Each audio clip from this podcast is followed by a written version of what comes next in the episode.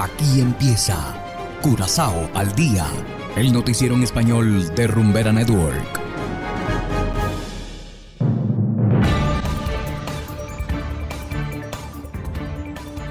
Muy buenas tardes, estimados oyentes de Rumbera Network 107.9 FM. Igualmente saludamos a quienes nos escuchan en formato podcast a través de noticiascurazao.com. Hoy es martes 26 de julio de 2022 y estos son los titulares. Refinería abrirá antes de fin de año, asegura director de RDK. Aumentan las ausencias laborales por COVID-19.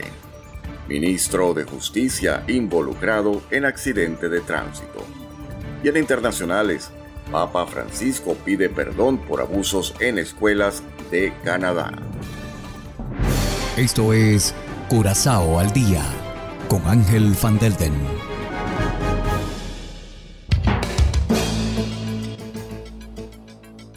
Empezamos con las noticias de interés local. La refinería estará abierta antes de fin de año.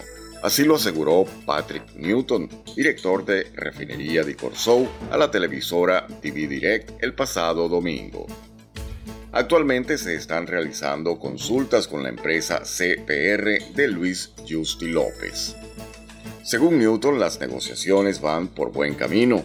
Un juez de Curazao dictaminó la semana pasada que el nuevo operador de la refinería deberá cumplir con los estándares establecidos por la Organización Mundial de la Salud, lo cual causó preocupación en varios sectores. Sin embargo, Newton asegura que eso no es un problema para la empresa de Justi. Las partes esperan concretar el contrato de arrendamiento en septiembre y empezar a trabajar antes que finalice 2022.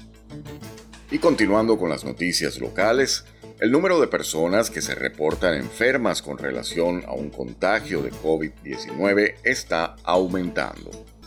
Así lo destaca el diario Extra. Según el matutino, los informes de ausencias laborales por enfermedad están aumentando claramente.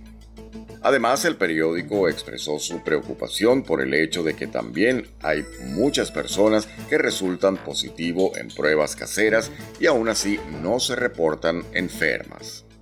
Esto podría ser el caso de muchas personas que cobran por día y no tienen salarios fijos. El médico general Walid Elaje reconoce esta posibilidad. Según él, todavía no hay un gran grupo de personas infectadas que permanezca bajo el radar. Y seguimos con las noticias. El ministro de Justicia, Shalten Hato, estuvo involucrado en un accidente automovilístico el pasado domingo en horas de la tarde. Alrededor de las 4 pm, dos automóviles chocaron de frente en Río Canario Weg. Uno de los autos involucrados en el accidente pertenece al ministro, quien además se encontraba a bordo. El daño a los vehículos fue considerable según el matutino extra. Afortunadamente nadie resultó herido de gravedad.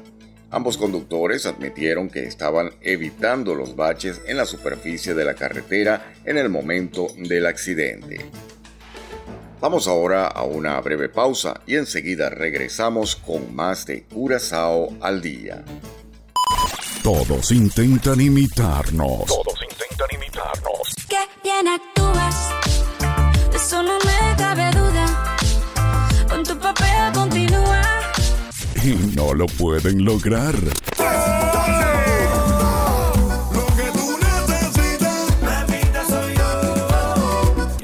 Rumbera es única. No tiene rival. No tiene rival. Ni lo intenten. Jamás nos llegan. Continuamos ahora en el ámbito internacional.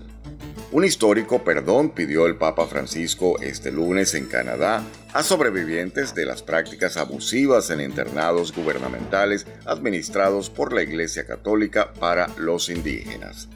El máximo pontífice lo catalogó como un error devastador e indignante. Hacemos contacto con Jorge Agobián de La Voz de América, quien nos tiene más información. Llego hasta sus tierras nativas para decirles per- personalmente que estoy dolido para implorar a Dios el perdón, la sanación y la reconciliación. Con esas palabras, el Papa Francisco pidió perdón a los sobrevivientes de las prácticas abusivas contra jóvenes indígenas, en las que participó la Iglesia Católica durante el siglo XIX y XX. Y soy consciente de que también nuestro encuentro de hoy puede despertar recuerdos y heridas, y que muchos de ustedes podrían sentirse mal mientras yo hablo. Pero es justo hacer memoria, porque el olvido lleva a la indiferencia. Y como se ha dicho, lo opuesto al amor no es tanto el odio, es la indiferencia. Lo opuesto a la vida no es la muerte, es la indiferencia a la vida o a la muerte. Antes de ofrecer la histórica y esperada disculpa, el Papa oró en un cementerio donde se cree que reposan los cuerpos de parte de los 15.000 niños indígenas que fueron separados de sus familias y sus tradiciones y obligados a asistir a internados gubernamentales manejados por la Iglesia Católica. Pido perdón por la manera en la que lamentablemente muchos cristianos adoptaron la mentalidad colonialista de las potencias que oprimieron a los pueblos indígenas.